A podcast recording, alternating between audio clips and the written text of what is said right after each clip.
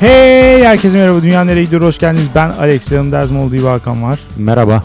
116. bölümümüzde sizlerleyiz. Geçtiğimiz haftanın konusu aslında birkaç haftanın bütün Türkiye'nin konusu falandı. Yani bir türlü bitmek bilmeyen bir gündemdi. Şu an biraz zayıflıyor sanırım. Türkçe rap. ee, ne, dünyayı nereye götürüyor diye sorduk. %67 kötüye götürüyor demiş. İlginç. Elit bir tabaka var dinleyici. Ve insanlar sıkılmış da olabilir. Biraz tepki de var bence. Hmm. Yani bu kadar hani ya yeter her tarafta rapçiler falan bıktık artık falan diyen de çok insan vardı. Ben etrafımda da bunu fark ettim bu hafta sonu. Böyle şu an aklıma geldi Alex. Bir rap operası mı yapsak? Rap operası. Evet. Rap müzikali de değil. Rap Müzikali operası. değil. Op ha. Hmm. ya nasıl olur bilmiyorum. Şu an e, opera ile müzikali nasıl ayıracağız kafama girdi. Operada dans da olacak. Ya operanın türü zaten var. hani şarkıların türü biraz daha farklı oluyor. Hmm. Operada o müzikle o janra çok iç içe mi diyorsun Evet. o yüzden Aynen. her türlü başka bir müzik yaptığın an Biraz, müzikale mi biraz kayıyorsun? sıkıntılı olabilir evet.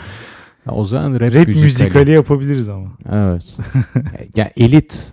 Elitler için. Evet aynen. Sözleri de ona göre olacak tabii. Tabii. Ee, dünyaneregidiyor.com'a gelen yorumlara bakalım. Ali Veli demiş ki rapin neden popülerleşti ve bunun sosyolojik altyapısını açıklayan bir e, flow'da denk gelmiş Twitter'da. Onu paylaşmış. Demiş ki Alex'in flow'da tarif edilen beyaz yakalıya benzediğini görünce haklılık payının olduğunu düşünüyorum demiş. Şimdi flow'da şunu söylüyor temel olarak. Rap'e hakim bir kitle vardı eskiden.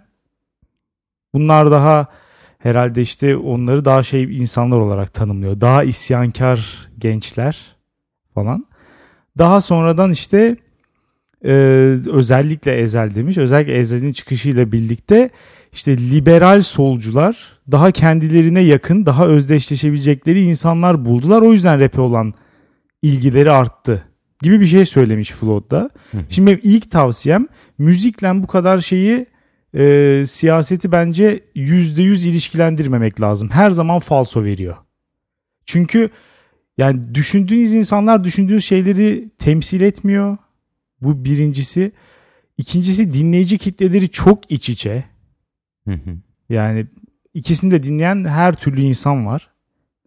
Bir de e, ya insanları tanımıyorsunuz. Böyle bir durum da var. Mesela işte beyaz yakalıların işte sol liberallerin bu her ne demekse on- bunların hepsi şeye muhtaç, tarife muhtaç. Özgürlükçü sol. Evet.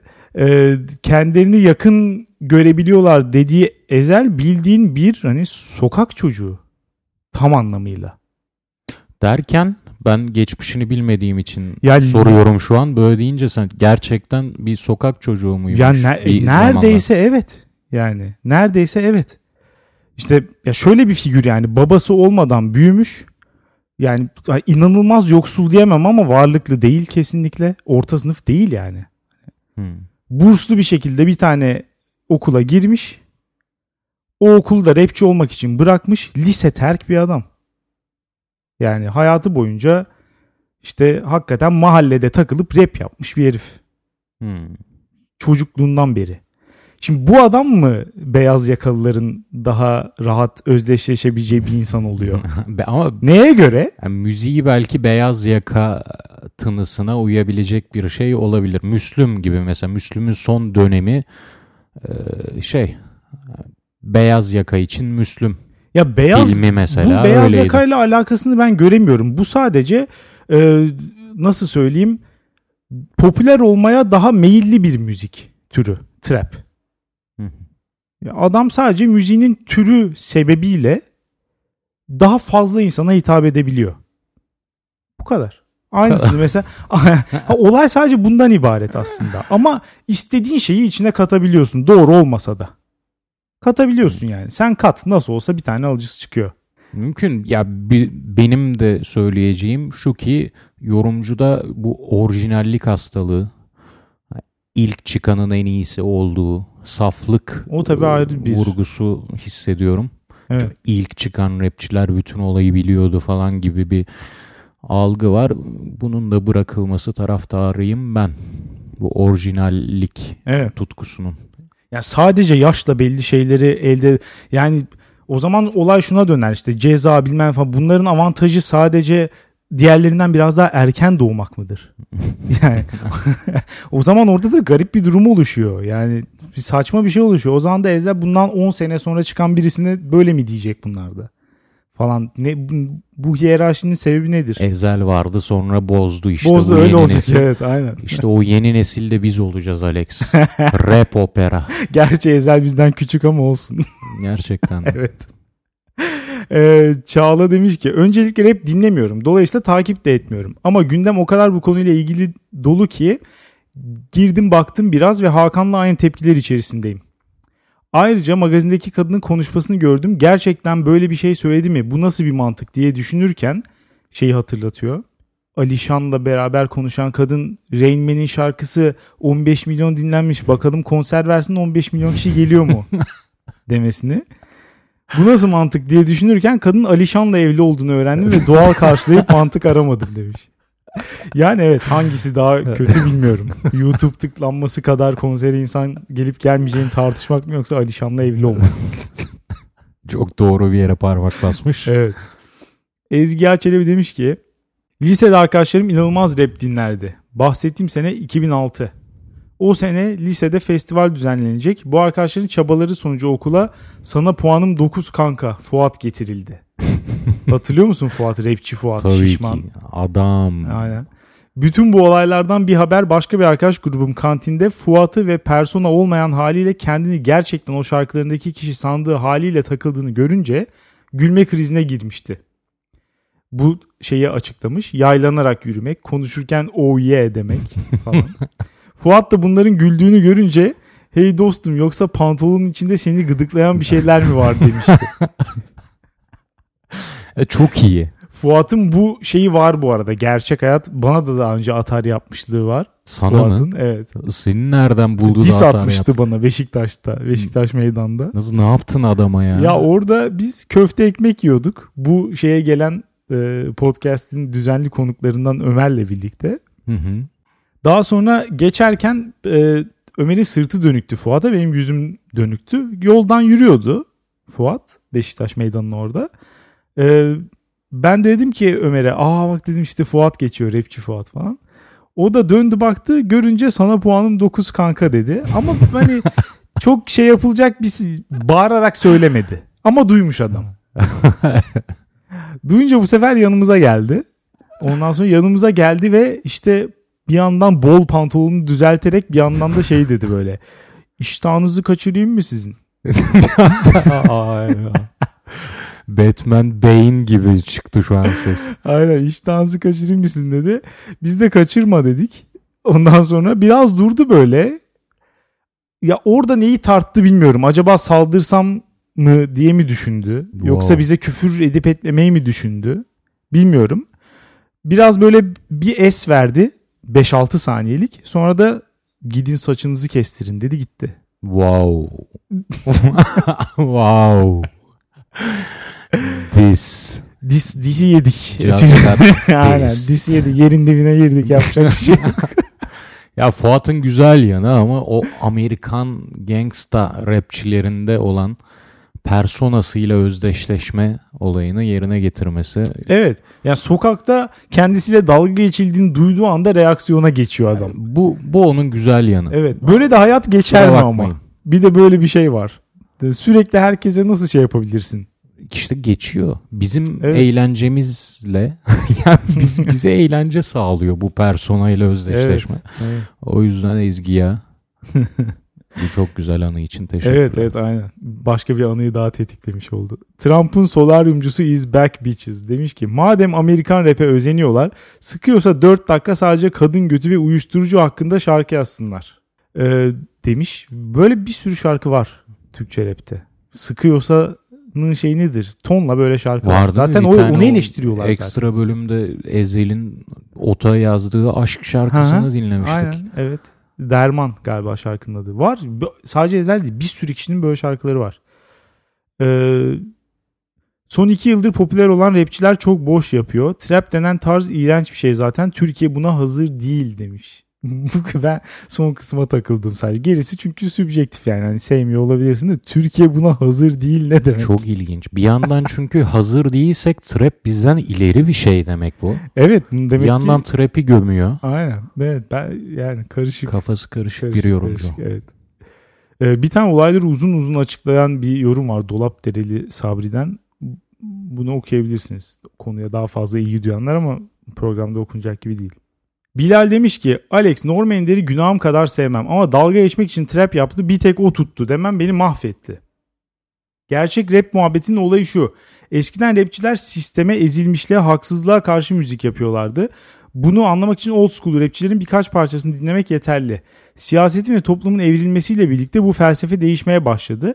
Rap felsefesini korumaya çalışanlarla evrilmeye tabi olanlar arasında bir kavga söz konusu.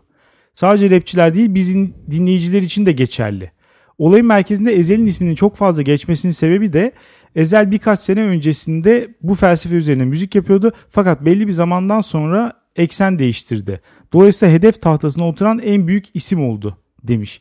Şimdi bu yorumu okuyunca da şunu düşünüyorum. Acaba e, bu çünkü bu minvalde çok fazla yorum var. Ezel eskiden şöyleydi şimdi böyle falan gibi. Acaba bu arkadaşlar da mesela Ezel'i dinlemiyor olabilir mi? Gibi bir soru geliyor aklıma. Çünkü Ezel'in son albümünün şarkıların yarısından fazlasında çok ciddi bir yani kendi kapasitesi kadar bir toplum ve sistem eleştirisi var. Hmm. Bayağı bir şarkı da var. Ama öbürü de var dediğin gibi. Mesela ota yazılmış şarkı da var. Düz mesela küvette seks şarkısı da var. Çok güzel. Ama e, öteki de var. Ya ciddi toplum eleştirisi olan işte mesela kapitalizmle ilgili var. Ondan sonra mesela rapçilerin klasik kendi hayatlarının ne kadar zor olduğundan bahsederler ya hep böyle. Böyle şarkıları vardır. Ben şöyleydim, böyleydim. Şu an Eminem falan bir sürü böyle kendi hayatının zorlukları, kendi hislerini anlatıyor. Dolabından çıkan Eminem. Aynen. Mesela böyle de çok şarkısı var. Dolayısıyla ben tam olarak neyin eleştirildiğini anlayabilmiş değilim. Ben Ezel'i böyle savunmayacağım. Şöyle savunacağım. Yapmasına gerek yok. O ayrı. Onu geçen bölümde zaten konuşmuştuk. Az önceki yorumcuya da söylediğimiz gibi bu bir müzik türünü ilk bulanların, ilk yapanların felsefesinin e, bütün zaman, tarih boyunca aynı kalması gerektiğini düşünmeyi bırakalım. Evet. Tabii diyebilirsiniz ki Hakan sen ne kaypak bir herifsin. Sen Norm Ender'ci sırf şu yüzden değil misin? Bu rap kültüründeki çatışmacı olayın yerini bu ezel taraftarlarının dayanışmacı bir yöne çekmeye çalışmasından dolayı Norm Ender'ci değil misin? Norm Ender bu rap'e içkin olan çatışmacılığı geri getirdi diye onu sevmiyor musun? Evet kaypağım. Devam edebiliriz Alex. Tifosi demiş ki bu bölüme dair yorumundan önce sizi yeni keşfetmiş ve günlerini 3 bölüm dinleyerek geçiren biri olarak sizlere hoş sohbetiniz için teşekkür ederim. Ancak bazen sizi dinlerken çok yakın arkadaşlarımın saçma cümlelerinde verdiğim tepkileri verdiğimi fark ettim. Örneğin F1 spor değil dönüp duran araçlar işte yorumunuzun olduğu bölümde yemek sepetinden waffle söyleyerek anca sakinleştim demiş. Reklam için teşekkür ederiz her şeyden önce.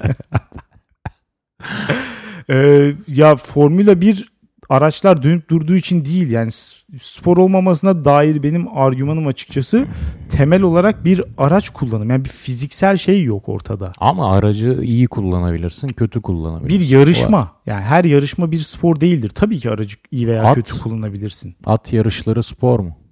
At yarışı spor mu? Yani gri, gri alanda olduğunu söyleyebilirim ama orada biraz daha fiziksel efor var. Arabada da yok mu be? Ya, Ay, o kadar fazla vardır o ya. kadar Belki fazla. daha Mesela fazladır. bisiklet de biraz daha gri alanda. Bir şey değil mi? Formula 1'de attan daha çok çaba vardır muhtemelen. O aracın içinde zaten 5-6 kilo veriyorlarmış. o bile bir çaba. O kıyafetten dolayı işte terliyor adam yani. Bundan dolayı spor mu diyeceğiz? Tabii. Bu kısım ayrı Formula 1 izlenmez. Ben de küçükken nasıl izlediğime şu an hayretle dönüp bakıyorum. Ya o yarışına bağlı bence. çok. Değişmiyor çünkü. Hocam ben buradan dolayı izlenmez diyorum. nasıl başlıyorsa %90 ihtimalle öyle bitiyor. O yüzden Sadece yarışına bağlı dönüşlerini izliyorsun. O yüzden Bisiklet yarışına bağlı. Her şey öyle değil. Her yarış öyle değil. Çok ya- aşırı hareketli yarışlar var. Doğru öyle bir yarışı Hangisi izlerim geleceğini bilemeyiz bak. işte. Öyle izlerken. bir yarış izlerim. Bir anda birbirlerine vuracaklar. Bir anda bir trafik kazası ihtimali var. Yo. Öyle bir yarış izlenir. Peki öbürüne ne diyorsun? Sinirlenip yemek sepetinden waffle sipariş etmiş. Mesela böyle bir faydası olması mümkün mü? Bakınız. Yemek sepetinden. Yemek sepetinin bu hayatta tedavi edemeyeceği kötü duygu yok. Belli ki öyle. Ben sinirimi tedavi ettiğini ben hiç yaşamamıştım ama bundan sonra ben de deneyeceğim mesela. Öfkelendikten sonra yemek sepetinden tatlı sipariş et. Anında bir kere o listeyi hemen açacaksın. Tık tık tık ne istiyorsun? Seni o an ne dindirir? Onu seçeceksin. Hop 30-40 dakika arası içinde dünyayı unutmuşsun. O kötü hisler gitmiş. İstediğin waffle mı? İstediğin İskender mi? İstediğin evet kokoreç mi? Anında mideye indireceksin ve kötü duygular yok olacak. Bu şeye baktın mı? Ee, geçtiğimiz hafta bayağı gündem oldu. Yemek sepetinden daha önce verdiğin siparişlerin toplamını görebiliyorsun internet sitesinden. Evet. Kaç para harcadığını gördün mü? Yani bir şey oldu mu böyle? Ulan bu kadar da var mıymış? Ben Çünkü- yapamadım onu o yüzden. Yapamadın mı? Evet. Ya 50-60 binliler var. Yani hakikaten yemek sepetine canını vermiş artık. Mesela o insan 60 bin lira harcayan kişiyi gerçekten yemek sepeti olmasa ne yapacaktı? Bunlar çok büyük müteşekkir olması lazım. Acayip bir şey yani. Karşılıklı bir orada teşekkür lazım. Yemek sepeti bize çok kazandırdığın için teşekkür ederim diyor. Onlar da hakikaten ya 60 bin lira harcayacak kadar büyük bir ihtiyacı giderdiğin için teşekkür etmesi lazım. Burada bir ebeveyn çocuk ilişkisi gelişiyor olabilir mi? Gelişir. Gelişmeli. Ya her türlü ilişki gelişmiş olabilir 60 bin liralık siparişten sonra. Sevişseler şaşırmam diyorsun. tabii ki tabii ki. Acaba ekrandaki aplikasyonlarıyla sevişen var mıdır? Kesinlikle. Bu Böyle dünyada şey her şey var. yemek sepeti sizin için burada. Uygun evet. Ee, demiş ki neyse gelelim güncel konuya. Yukarıda da yazıldığı gibi dalga geçmek için trap yaptı bir tek o tuttu. Yorumu tam bir fiyasko maalesef demiş. Bunun niye fiyasko olduğunu anlamadım. Açıklamadıkları Ya için de adamın anlayamadım diğer açıkçası. şarkıları da iyiymiş. Kaldı ki ya Eksik iyi Etek değil, diye bir şarkı hiçbir- var. Evet, Çok 10 affedersin herkes e, bok atıyor. Herkes de dinliyor. Evet Ben de 10-15 yeni senelik şarkı ama. İyiymiş. Güzel. Ama 10-15 sene önce. Ondan sonra bir daha tutan hiçbir işi olmaz. Zaten onu söyledim ben de. Ben de öyle bir şey okumuştum daha tutan zaten. bir şey olmadı. Normanler çok iyi, çok e, başarılı bir rapçi ama e, üretimi az. Diye bir Yo şey o albüm de çıkarttı 2 sene önce. O da çok tutmadı. Hmm. Ya 2017'de albüm var gayet. 2017 Orada ototune da yapıyor bu arada. Hani? Yo E, o da 2017 oysa- ile 2019 arası çok fark var adamım. E, Ezel de son albümünü 2017'de çıkarttı öyle bakarsak. Yani Fark- sanki sanki öbürleri her gün şarkı çıkartıyor. çok tuttu mu? tuttu hayvan gibi tuttu hem de. Yapma şu an tutmuştur. Şu an Normanlerin eski albümleri de 50 milyon izleniyordur muhtemelen. Ha o kadar izlenmiyor, dinlenmiyor daha doğrusu. Ya popülistlik yapma şimdi ya. Abi çok ba- dinlenmiyor sayıları diye mi kötü? Sayıları söylüyorum. Ben hayır ben bence kötü diyorum. O ayrı bir kelam. Bir de diyorum ki o kadar da tutmadı yaptığı işler. Bu da istatistiki bir kelam. Bakıyorum o kadar dinlenmemiş. Bu ayrı. Bence o kadar da iyi değil. Bu da ayrı. Hı. Yani. Böyle de. Bir sürü kişi de benim gibi düşünüyor. Demek ki ki o kadar dinlenmemiş. Çünkü Heh, bu adam buraya 15 senedir yanlış. piyasada. Ama o dinleyenler e, çok daha iyi kulaklara sahip, çok daha Bilemem rafine kulaklara sahip insanlarsa Sıralamak çok zor. o ikinci çok da iyi olduğunu düşünmüyorum. Lafın çöp olur. O olur da kim ölçecek bunu? Böyle bir şey yok yani. Her Kimin rafine kulağa sahip ölçecek. olduğunu bilemezsin yani. Aydınlanmacılıyız. Her kulak kendi için E işte onun için iki kelamı ayırıyorum zaten birbirinden. Ee, Ve şu sonuca varsın. Norm Ender'in e, o parodi yaptığı, şu an adını hatırlayamadığım, adı neydi? Mekanın sahibi. Mekanın sahibi adlı şarkısı büyüktür diğer bütün Türkçe rap. yani aynen. Gel toş babana koş. Demiş ki ayrıca Ende Amerikan özentisi rapten vazgeçin yorumunda bahsettiği güncel olarak orada yapılan ve orada da tartışılan içinde sürekli marka isimleri geçen manasız kelimeler kullanılan e, o, pardon manasız kelimeler bütününden oluşan rap. Tüm yorumum bu kadar teşekkürler. Bu haftadan itibaren aranızda olacağım demiş. Bunu kastettiğini zaten biliyoruz. Buradaki problem onun da Amerikan özentisi olması ama Norm Ender'in söylediğin şeyin de Amerikan özentisi olması. Dolayısıyla biri diğerinin Amerikan özentisi deyince anlamsız bir şey söylemiş oluyor. Doğru hepimiz Amerikan özentisi. Yani olay zaten bu tartışmanın kendisi Amerika'da yapıldı zaten. Seneler önce. Bunu iki sene sonra gelip Türkiye'de yapmak da Amerikan özentiliği o zaman. Yani o, Demek onu ki söylüyorum. Türkiye hazırmış. Hazır O tabii her şey o hazır. trap'e hazır değiliz diye bok atana O- hazır olmasak her yapılan trap şarkı hayvan gibi dinlenmezdi zaten. değil mi? Neyse biz bu haftaki konumuza geçelim. Geçelim. Uzun zamandır bu da çok fazla şöyle söyleyeyim. Ayda bir falan en azından örneğini gördüğümüz ve işte internet ortamını sallayan bir şey. Yine geçen hafta falan bir çalkalandık. Vedat Milor bizi bir çalkaladı. Konumuz bu haftaki ifşa kültürü internette. Önce bir Vedat Milor'un yaşadığı şeyi söyleyebilir misin? Sen kaçırdın mı onu? Yok. Ha, şey Okudum. olsun diye. Ama çok güzel. Evet. Ee, Burgazada'da dönmek üzere vapura yürürken ya da motora yürürken e, masalarını sahil şeridine çok yakın koyduğu için yürüme yolunu tıkayan bir restoranda müsaade istiyor. Neden masalar bu kadar sahile yakın? Yürüyecek yer kalmadı diyor. Garson da sana ne lan falan diye itiyor bunu. Denize. Denize doğru. Evet. Zaten deniz kıyısı çünkü orası. Ondan sonra Vedat Milor da bu olaydan bahsediyor Twitter'da. Kendisini severim. Sevdiğim bir abimizdir. bir de şey tavrı da hoşuma gitti açıkçası. Hani bununla onu yazmış yaşadığı olayı. Daha sonra da isim de vererek yazmış. Daha sonra da şunu söylemiş ama hani bunun karşılığı birlik olup bu kişilerin restoranına bir puan vermek değildir. Gidip bunlara işte ne bileyim işte küfür, hakaret bilmem ne mekanlarına gitmek falan değildir. Bunun olayı belediyeden burayı düzenlemesini talep etmektir. Belki mesela bu kişi de özür dileyebilir. Sana Tam bir İskandinav vatandaşı ya. Evet. Türkiye Vedat. Milor'a hazır değil diyebilir miyiz? O işte belli zaten hazır olmadığı. Çünkü adam takipçilerinin ne yapacağını zaten önceden tahmin ederek engellemek için de onu söylüyor. Yani ama mesela yine de dinlemiyorlar. Tabii ki. Onu da dinlemiyor. Vedat Milor'dan daha Vedat Milorcu Kültürümüz bu. ve otomatikman sağ mesela diyor ki hemen linki koymuş. Bu restoranın TripAdvisor sayfası budur. Girip herkes bir versin. Yedin mi abi orada? Belki süper bir restoran. Niye bir veriyorsun ya? Vedat Milor'u denize iterek bunu hak ettiler. o anlatımdaki en beni çarpan yer burasıydı. Çünkü ifşa kültürünün de çok önemli bir özelliğini ortaya çıkarıyor. Abartı. Evet. Olmazsa Vedat olmaz. Milor da bundan kaçamamış. Ben ilk okuduğumda sandım ki Vedat Milor denize düştü. Ve dedim ki o yaşta bir insan denize düştü, o heyecan, o adrenalin derken ölmüş olabilir mi? Ölmüş ve bunu Twitter'dan paylaşıyor olabilir mi? Yakınları yazıyormuş değil mi? Evet, bütün bunlar kafamdan geçti.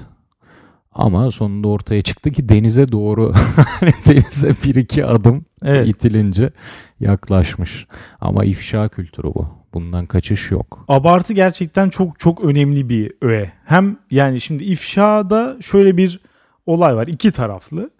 Bir anlatıcı yaşadığı şeyi anlatan kişi. İkincisi de bu ifşaya bu şeye e, katılan insanlar. Önce dinliyorlar daha sonra aksiyona geçiyorlar. Ateşli ve e, şey bir kitle, sert bir kitle. Yani burada ben anlatıcıdan ziyade suçu genelde kalabalıklarda buluyorum. Ya çünkü anlatıcının nereden geldiğini bazen anlayabiliyorum. Neden böyle bir şey yaptığını anlayabiliyorum. Mesela işte son olaya bakalım. işte Vedat Milor'un olayına.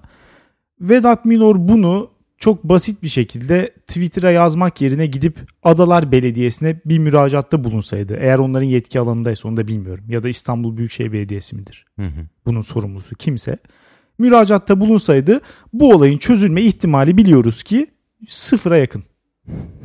Olmayacak. Gidip restoranın sahibine söylese belki bir denize doğru itmede ondan alacaktı. Dolayısıyla bir Türkiye'de bir şey yoksunluğu çekiliyor. Ee, bir mecra yoksunluğu çekiliyor. Hı hı. Yani doğru mecraya kanalize ettiğin zaman tepkini sonuç alamıyorsun. Sonuç alamadığı için de insanlar artık refleks olarak interneti bu e, yani yasama, yürütme, sosyal medya moduna geçtik şu an. Hakikaten bu arada örnekleri de çok fazla. Mesela bir olay oluyor. İşte bu şeyi hatırlıyor musun? Bir tane kadınla tartışıyorlar yolda. Sonra çıkıyor adam şeyi kırıyor. Yan aynayı kırıyor. Arabanın üstüne çıkıyor kaportada tepiniyor. Hı, bu Falan. hamile kadına bunu yapan Evet, değil mi? aynen. Bedava baklava dağıtmış. Sonra o bedava baklava dağıtınca millet kuyruk olmuş. Aysun Kayacı bunun üstüne demiş ki bunlarla bizim oyumuz bir mi? Mehmet Aslan Tuğ tweetlemiş. Ya Olaylara bak. Benim en çok takıldığım ama Mehmet Aslan Tuğ herkesin sevgilisi imajını bu tarz şeyleri retweetleyerek nasıl riske atıyor? Mehmet Aslantuğ'un gerçek Twitter'ı var mı bu arada bilmiyorum. O şey Hmm. olabilir. Yani hani onun adını kullanarak o hesabı kullanan birisi olma Aa, ihtimali var. Belki ben de bir Aysun Kayacı'nın da belki gerçek O Twitter'ı da olabilir. Onu değişti. bilmiyorum. Mehmet Aslantuğ'dan biraz daha eminim. Sanki onun Twitter yok diye biliyorum. Ee, mesela o olayda da aynı şekilde gerçekleşti. Olay oluyor. Normal şartlarda bu tip olayları yaşayan herkes biliyor ki polisi çağırdığı zaman oraya gelmiyor bile adam. Hı hı. Polis gelmiyor. Görevini yapmıyor ya. Adam hani işi bu polisin. Ha. bu tip şeyleri çözmek. Ve de sonra da şikayetçi olacaksan onu alıp kolluk kuvveti olarak yargıya taşımak bu olayı. Hı. Delilleriyle, ifadeleriyle bilmem nesiyle elinde olan her şeyi yargıya teslim edip bir çözüme ulaşmasını sağlamak. Bunu yapmıyor polis. Hı hı. Yani bizzat yaşadığımız olayda da oldu. Adam silah çekti ya. Yani silah çekip sizi öldürürüm diyor adam. ve polis çağırıyoruz ve adam binanın önüne geliyor yukarı çıkmayayım diyor. Yani artık daha ne olması lazım gelmen için mesela değil mi? Gelmiyor. Gelmiyor polis. Dolayısıyla işte ama mesela internete koyuyorsun videoyu şans oradan sonrası. Bir şekilde viral olursa video harekete geçiliyor. Bir şekilde viral olursa bu sefer popülizm aracını Tabii. kullanarak Tabii. linç kültürüne başvurarak istediğin sonucu elde edebilirsin diyor. Bazen elde edebiliyorsun bazen de edemiyorsun. Orası da artık işte hem şeye bağlı. Mesela bazen de olayı yapan kişinin bağlantılarına falan da bağlı oluyor. Hmm. Mesela o da ayrı bir kitleyi belki şey yapıyor. Harekete Evet. geçiriyor. Yani ortada bir şey var. Sen retweetlesene, sen yapsana, sen şu, ben sen... Sosyal medyada gitgide gerçek dünyaya benzemeye başlayacak. Evet. Fakat e, şöyle katılamayacağım buna. Yani bu bizim ülkeye özgü bir şey değil. İfşa kültürü bütün dünyada yayıldı. Tabii. Dolayısıyla İskandinavya'daki Vedat Milor'un ait olduğu ülkelerdeki insanlar da bu ifşa kültürüne çok yakınsıyor. Evet. Dolayısıyla bir bunun ikisi arasında tam bir bağlantı olmayabilir. Ya onlar daha da haksız bence. Öyle söyleyeyim. Çünkü orada en azından kendi halinde nispeten daha iyi yürüyen bir mecra var. Hı, Onların hiç yapmaması lazım bu işi. hı, Türkiye'dekileri biraz daha e, maruz görüyorum öyle diyeyim. ya mesela taciz meseleleri örneğin. Yani hiç aksiyon alınmıyor. Hiç aksiyon alınmadığını bildiği için mesela kampüste tacizci bir öğrenci varsa ifşa ediyor onu. Ama burada yine de problemli olay. Kendi içinde ifşa problemli bir olay. Çünkü hiç kimse e, karşı tarafın ifadesini dinlemek istemiyor. Hı, hı. Böyle de bir problem. Yani bence temel sorun bu. Belki ifşadan bile daha büyük bir problem bu olabilir. Ama sen de işte az önce dedin ya yasama, yürütme, sosyal medya. Evet. Şu an bir yargı kurumuna yapacağın eleştirileri yapıyorsun. Evet. Kimse karşı tarafı Evet dinlemiyor. onun yerine geçti çünkü. şeye e, savunucuya yani ne denir ona hukuki dille şu an çözemedim de yani suçlanana Masumiyet, Kendine- masumiyet karinesi değil mi? suçlanana kendini ifade etme şansı verilmiyor falan. Evet. Buna geçtin. Suçlayan kişi ispatla mükelleftir. Linç İddiasını ispatla mükelleftir. özelliği. Fakat ben bir de şunu diyeceğim. Bence ifşa kültürü iyiye götürüyor. Neden? Neden? Çünkü dedikodunun bir versiyonu bu. Dedikodudan çıkma bu. Evet ya dedikodu magazin arası bir şeye geliyor olay. Evet ya büyük ölçekli dedikodu Evet. diyebiliriz buna. E, o yüzden magazin dedim. Ve dedikodu güzel bir şey. Dedikodu evrimsel olarak da bir ahlaki sistemin parçası olarak üremiş bir şey. Evet. Dolayısıyla dedikodu insanları hizada tutar. İnsanları ahlaklı olmalıya zorlar. Fakat şu var. Dedikoduyu mesela sen evde yapıyorsun. Evet. Sonra beraber yaptığın kişi yaptığınız kişi hakkında bir anda çok radikal önlemler almayı önerir. Evet. Bu dedikodudan keyfi keyif çıkaramayan insandır. Dolayısıyla internette Vedat Milor işte ifşayı yaptıktan sonra çıkıp hadi arkadaşlar mekanı basıyoruz falan diye Evet. linççiler de bu işte senin evde dedikodu yaparken aa onunla bir daha hiç konuşmayacağım. Aa, onu hayatımdan çıkarıyorum diyen insandır. Bu ikisi arasında böyle bir bağ var. Evet. Ama şu da var. Dedikoduyu yatsımayalım. Nedense dinler hepsi birden birleşip dedikoduyu bir günah olarak yansıtırlar. Bunu anlayabilmiş değilim. Çünkü dinler de kurum olarak ahlakı düzenleyen inanç sistemleri değil mi? Aslında orada biraz şey var bence. Ee, yani dedikoduyu toptan yasaklamak istediklerini zannetmiyorum. Sadece herkes bir yandan da aslında dedikodunun çok da iyi bir şey olmadığını söyleyerek yine de yapar ya. O da dostlar alışverişte görsün aslında biraz. Ama işte pür, saf din diyebileceğin şey yazanı bunu yasaklıyor. Evet. Neden? Bu doğal ahlak düzenleyicisine karşı bu e, hoşgörüsüzlük neden? Din hep böyle bir bireysel, bir görev aşkıyla e, hani böyle bir şey var, böyle bir yanlış var ve bunu yapmayacaksın. Ünlem, nokta.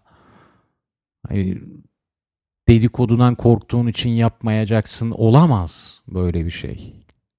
Nedense bunu vaaz veriyorlar.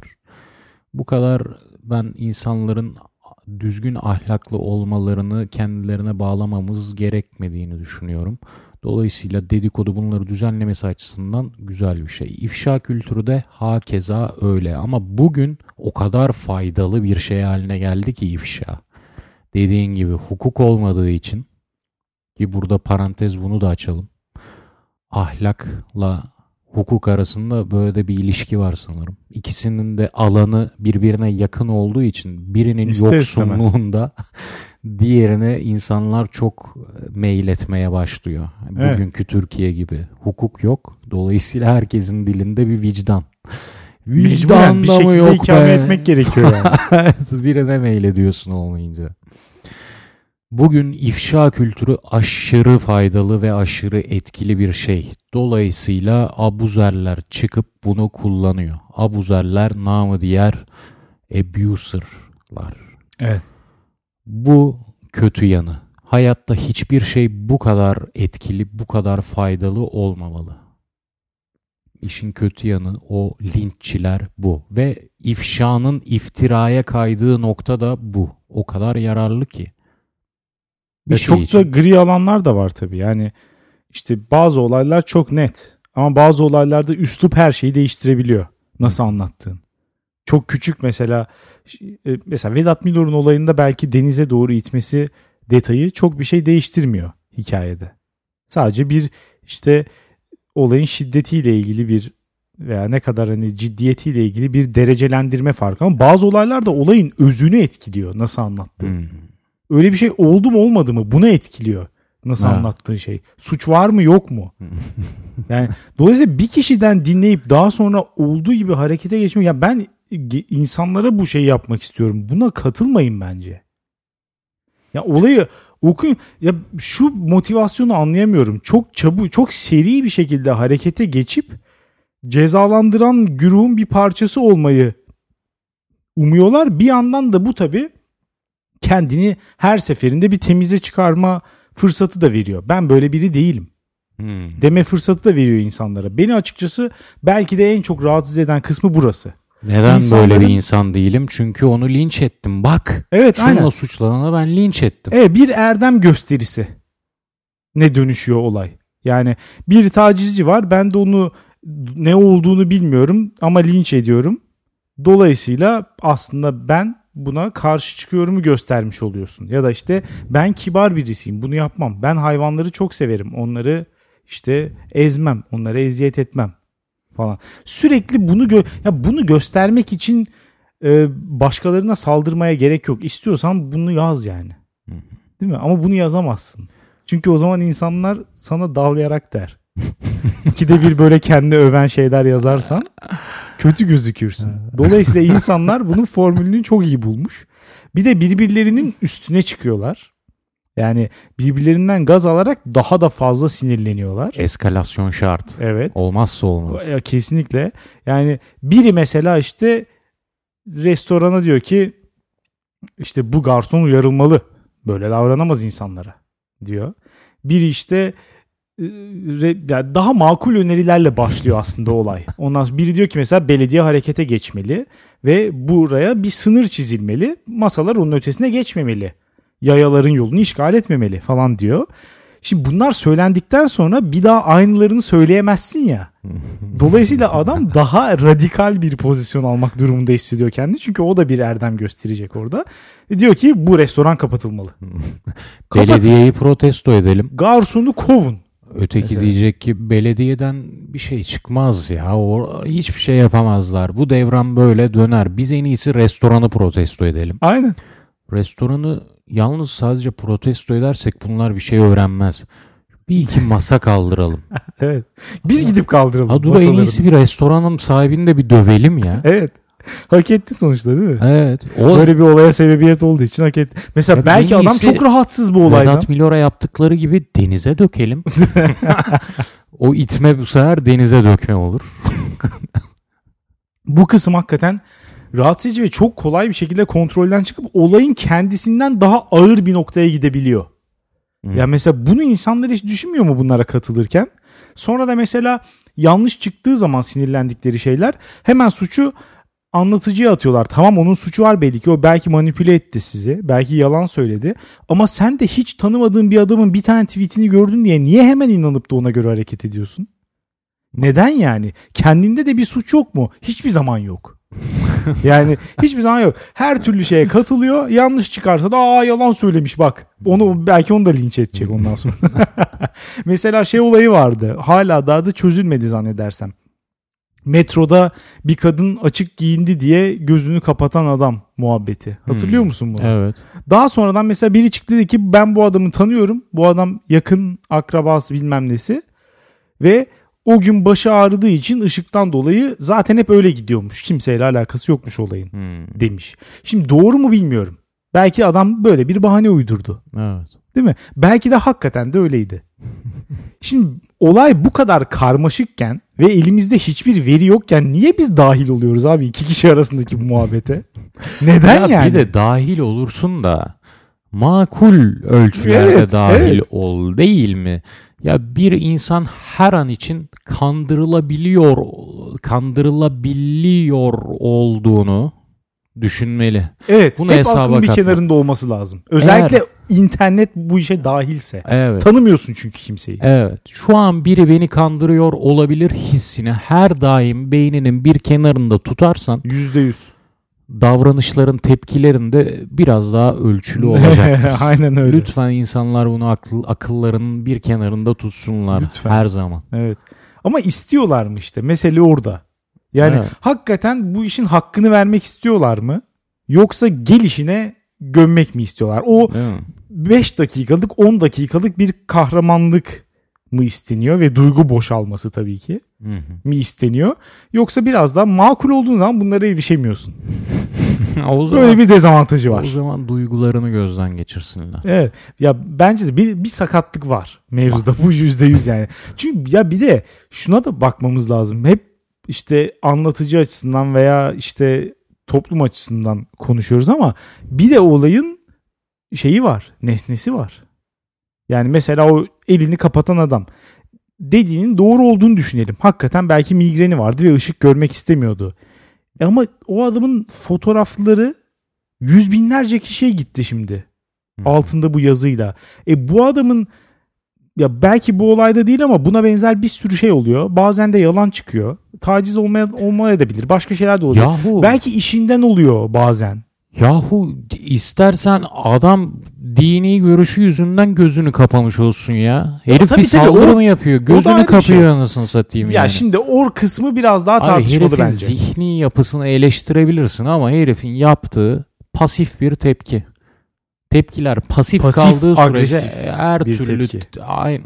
Ha, ya, ya agresif kısmı fiziksellik içermiyor. Ya azından. şöyle söyleyeyim mesela sana. herhangi ya fizikselliğe sözü de dahil ediyorum.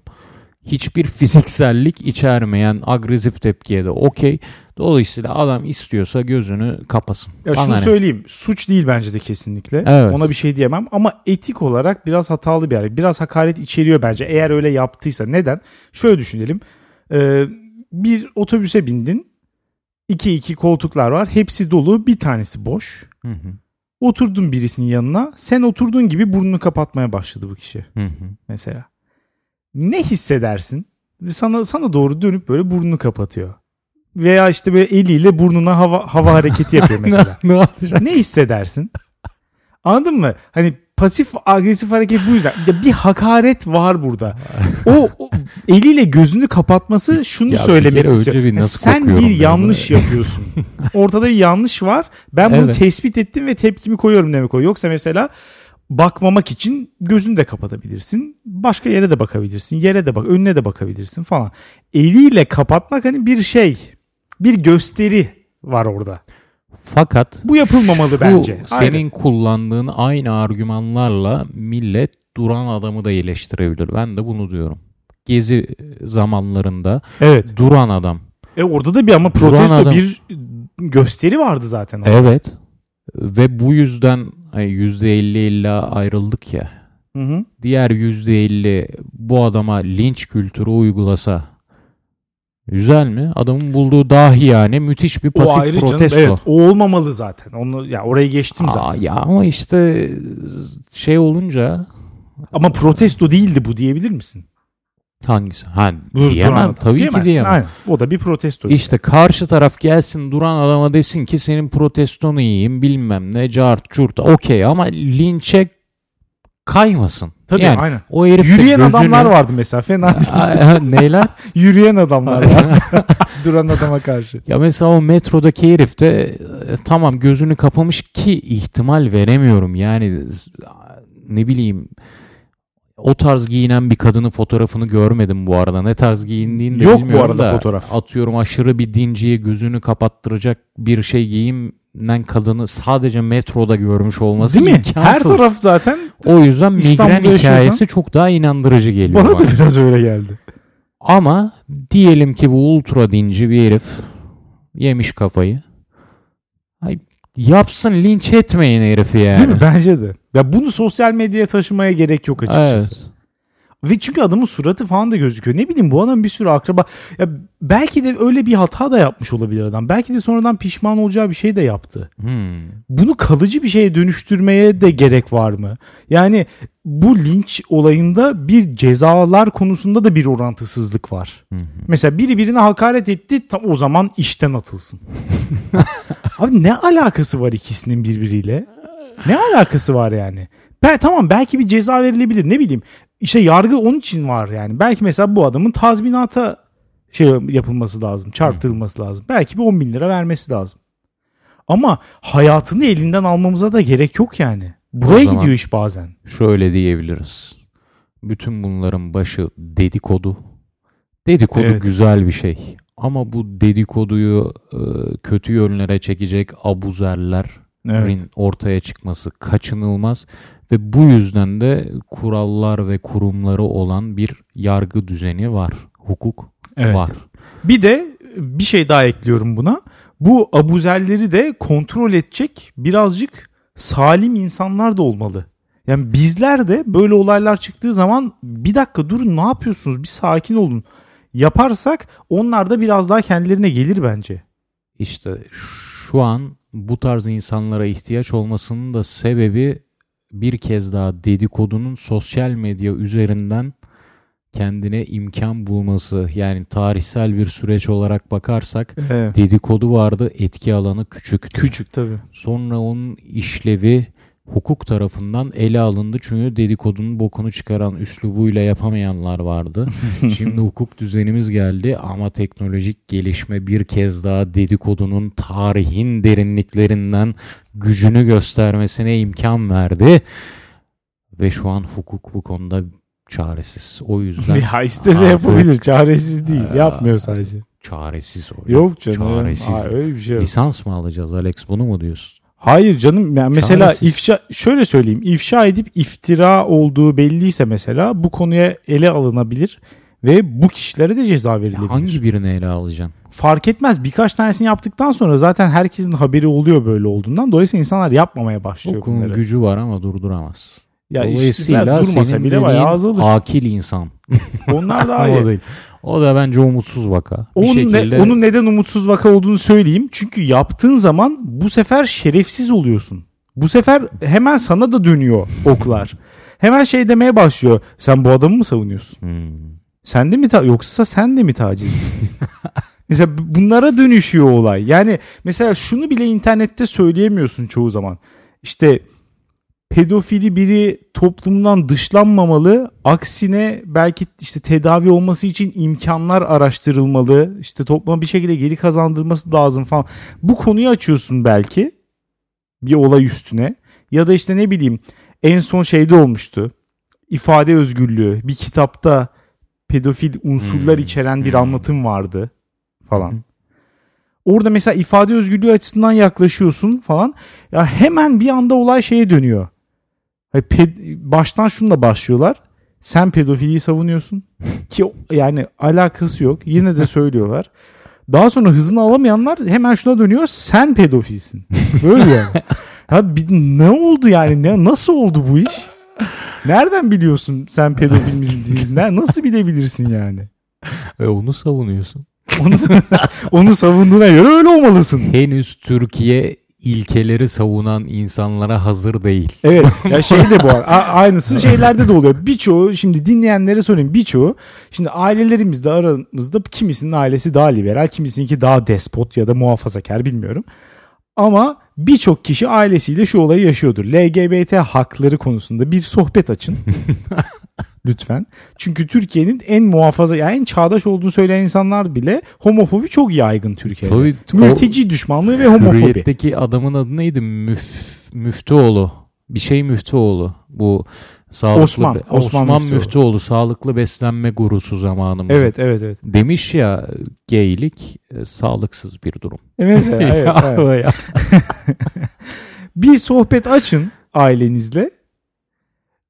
On, yani LGBT haklarını savunduğunuz anda karşıdan ilk gelecek olan tepki şudur. Sen de mi yoksa? hani sen de bir ibnelik var mı yok mu? İlk önce bunu bir anlamaya çalışın. Kesin yani. Kesin.